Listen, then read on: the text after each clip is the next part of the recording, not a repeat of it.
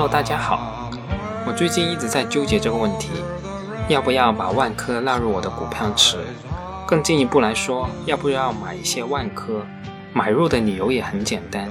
无外乎就是便宜呗。地产行业的龙头公司静态的市盈率仅有九倍左右，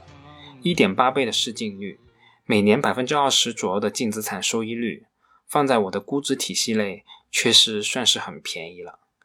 但为什么又要去纠结呢？我想原因大家应该也能想到，就是地产全行业的不确定性，肯定会冲击到这个行业内的每一家企业。但我们目前不知道这个影响到底有多大。俗话说，君子不立危墙之下。从这个角度而言，我们确实不该去投万科。对于这个问题，我目前是还没有答案的。那既然是这样，那我们就来读读万科二零一九年的半年报，先来了解一下这家公司，了解一下万科这半年，再来做决定吧。这次读万科的半年报。我将会分要点简单的来说一说。第一个要点就是万科的主营业务。据万科半年报的介绍，万科是以城乡建设与生活服务商为战略定位，主营业务包括房地产开发和物业服务，同时积极拓展与生活服务相关的其他业务。而在二零一九年的上半年，万科实现营业收入一千三百九十三点二亿元，同比增长百分之三十一点五。在这个一千三百九十三亿的营业收入中，房地产业务实现销售收入一千三百二十九亿元，占了公司整体销售金额的百分之九十五点四六，毛利率是百分之三十六点八。物业管理业务实现销售收入五十二点八三亿元，占了整体销售金额的百分之三点七九，毛利率是百分之十五点四六。其他生活服务实现销售收入十点四七亿元。占了整体销售金额的百分之零点七五。看完这些数据以后，给我的感觉就是，万科在可见的将来还是难以摆脱依赖房地产这一现实，更准确来说是依赖住宅这一业务。物业服务和生活服务相关的业务看上去很美好，但想替代房地产业务还是不太现实的。另外一点就是，这样看上去万科的毛利率并不高啊。门口的张大爷总说房地产商暴利，百分之三十左右的毛利率又怎么能跟暴利沾边呢？从收入分区域来看，万科二零一九年上半年的房地产业务收入中，南方区域、上海区域，也就是华东区了，北方区域和中西部区域的占比分别为百分之三十五点四、百分之三十二点九、百分之十三点七和百分之十八。可以明显的看出，万科是一家真真切切的全国性房地产企业，各地的占比还是比较均衡的，受区域性因素的冲击的风险是比较小的。第二点，我们肯定要来看看万科上半年的业绩。二零一九年的上半年，万科实现归属于上市股东的净利润一百一十八点四亿元，同比增长百分之二十九点八，全面摊薄的净资产收益率是百分之七点三五。较二零一八年的同期上升了零点五九个百分点，而这个数据到了二零一九年的九月末的三季报是百分之十一点一六，万科全年达到百分之十九至百分之二十左右的净资产收益率应该没有太大的问题。二零一九年的一到六月销售毛利率是百分之二十七点七四，比同期的百分之二十六点八五提高了一个百分点。上半年万科实现投资收益十三亿元。而去年同期，万科实现投资收益是七点八亿元，而二零一八年全年万科实现投资收益是六十七点九亿元，这也意味着下半年万科将会有可能超过五十亿以上的投资收益要确认。万科零九年上半年经营活动产生的现金流量净额是八十八点五三亿元，仍然维持了正数，但相比于二零一八年上半年的两百亿规模的现金流量净额。也可以明显的看出，万科的净现金流量在大幅的减少，房地产公司的资金链还是比较紧张的，所以我们这里就额外关注一下万科的资金面。万科二零一七年年报的资产负债率是百分之八十三点九八，二零一八年年报的资产负债率是百分之八十四点五九，二零一九年的中报是百分之八十五点二六，万科的资产负债率是有一个上升的趋势的。二零一九年的六月末，万科持有货币资金一千四百三十八点七亿元，高于短期借款和一年内到期长期负债的总和六百六十六点五亿元。在这个货币资金中，人民币占比是百分之九十一点九，美元、港币及其他币种的占比是百分之八点一。万科也在持续拓展融资渠道，优化债务结构。报告期内，先后进行了住房租赁专项公司债和美元中期票据计划的发行。截止二零一九年六月末，公司有息负债金额为两千两百五十三点二亿元，较年初减少了三百五十八点九亿元。占总资产的比例是百分之十四点三，有息负债的利率是百分之五点八左右。而万科二零一九年上半年信用借款的借款利率区间在百分之四点七五至百分之六点九之间，而去年同期二零一八年借款利率的区间是百分之四点七五至百分之七点九之间。万科实现了有息负债总额和负债利率的双下降，这也说明了万科的债务风险其实是在下降的。在有息负债中，短期借款和一年内到期的有息负债合计金额是六百六十六点五亿元，占了整体负债的比例是百分之二十九点六。一年以上有息负债的金额是一千五百八十六点七亿元，占比是百分之七十点四。分融资渠道来看，银行借款占比是百分之五十九点二，债券的占比是百分之二十五点七，其他借款的占比是百分之十五点一。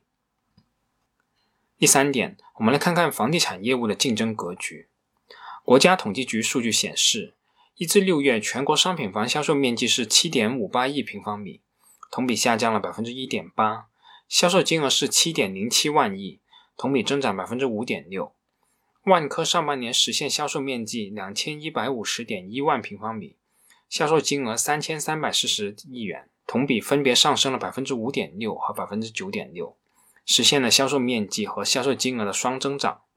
在四十一个城市的开发业务销售金额位列当地前三。二零一九年的上半年，按销售金额统计，万科市占率约为百分之四点七左右，比二零一八年的百分之四点零五上升了零点七个百分点。截止二零一九年的六月末，万科合并报表范围内有四千四百零三点七万平方米已售资源未结算。合同金额合计约六千二百一十五点五亿元，同期合并报表范围内有三千六百九十三万平方米已售资源未竣工结算，合同金额合计约五千二百点五亿元，同比增长约一千亿元，增长幅度约为百分之二十。二零一八年度，万科合并报表范围内有三千七百一十点二万平方米已售资源未竣工结算，而在二零一八年末。万科合并报表范围内有三千七百一十点二万平方米已售资源未竣工结算，合同金额合计约五千三百零七点一亿元。所以预计到二零一九年末，万科已售未结算收入有可能达到七千亿左右。应该可以说，万科未来两年的利润两位数增长还是比较有保障的。第四点，我们来看看万科的项目资源储备情况。二零一九年六月末。万科在建项目和规划中项目的总建筑面积约为一万五千三百四十点二万平方米，扣除已售未结算的面积三千六百九十三万平方米，可供未来二至三年销售的建筑面积约为一万一千六百四十七万平方米，其中在建项目总建筑面积约为九千八百六十七点六万平方米，权益建筑面积约为五千八百六十九点二万平方米。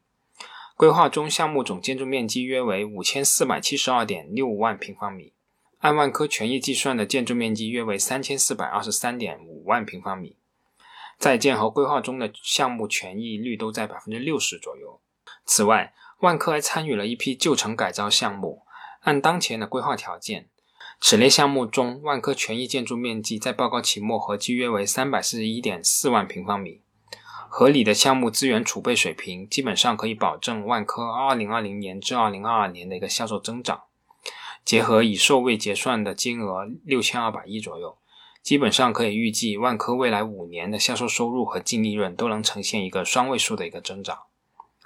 第五点，我们再来关注一下除了房地产业务以外的其他一些业务。2019年的上半年，万科的物业服务实现营业收入五十二点八亿元。同比增长百分之二十七点一。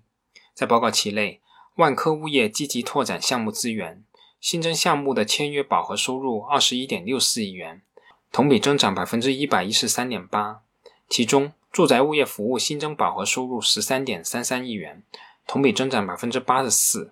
商业物业服务新增饱和收入八点三亿元，同比增长百分之一百八十九。同时，万科物业大力拓展服务内容，从业主利益出发，围绕房产资产的交易、管理、配置、增值等环节推出综合性的资产管理服务。那对于万科的物业服务这一块，基本上也没啥亮点可以说了，基本上就是随着万科地产的项目拓展而拓展，我们这里就不再多说了。在长租公寓方面，万科租赁住宅业务上半年新开业项目一百零一个，总计二点零六万间。截止报告期末，租赁住宅业务覆盖三十五个主要城市，累计开业八点二万间，其中百分之七十四位于北京、上海、深圳、广州、杭州、天津、成都、厦门、青岛、南京、苏州、武汉、西安、济南等十四个核心城市。成熟期的项目平均出租率是百分之九十一。为了拓展资源获取渠道。万科在局部城市开展了万春项目的探索。截至报告期末，万春项目改造完工房间数约为二点四万间，已交付开业的项目出租率良好。部分项目由于开展难度高于预期，万科基于自身的经营安排进行了一些调整。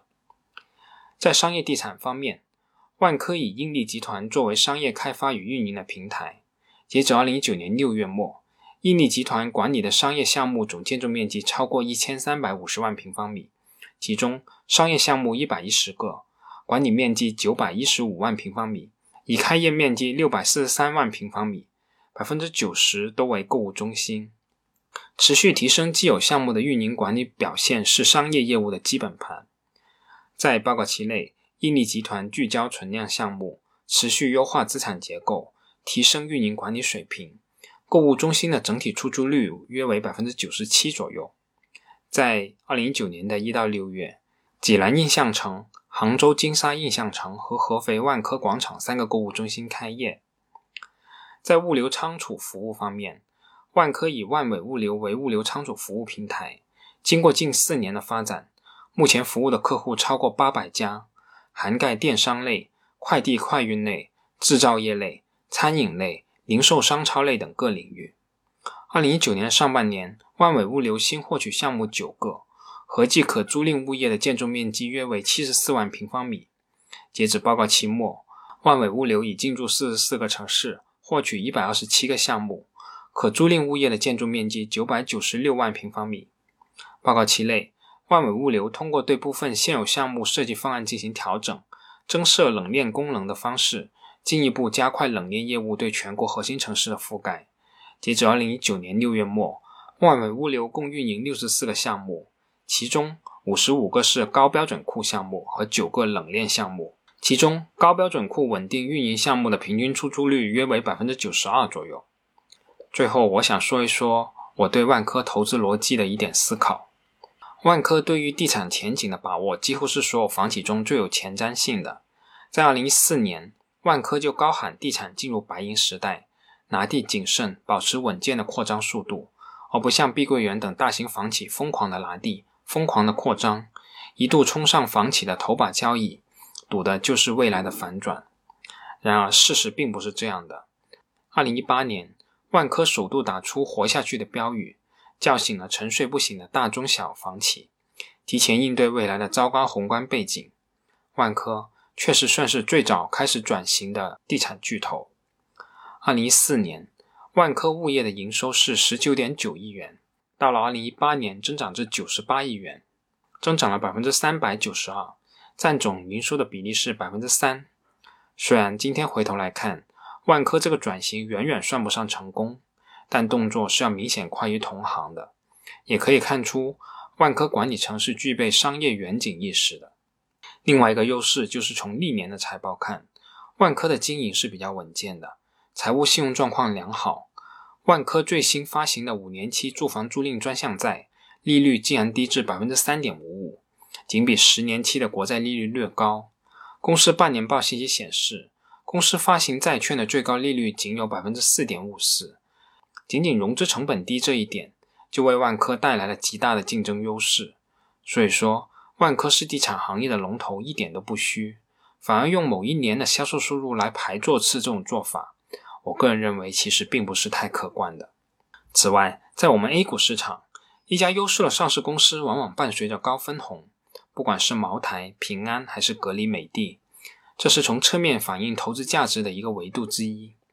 万科自从1991年上市以来，共计分红二十七次，这也意味着万科上市以后便有分红的记录，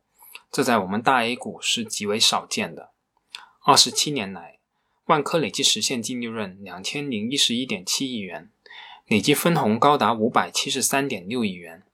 累计分红率高达百分之二十八点五一，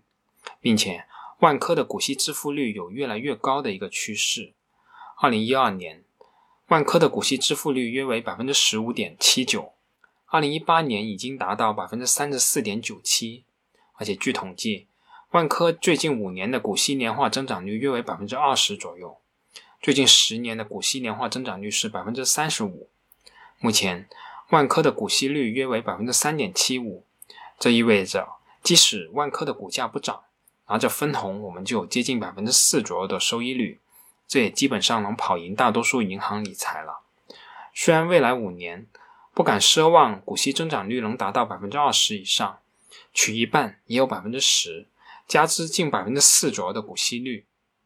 我们持有万科的股票，未来年化享有百分之十四左右的收益率，应该是不太难的。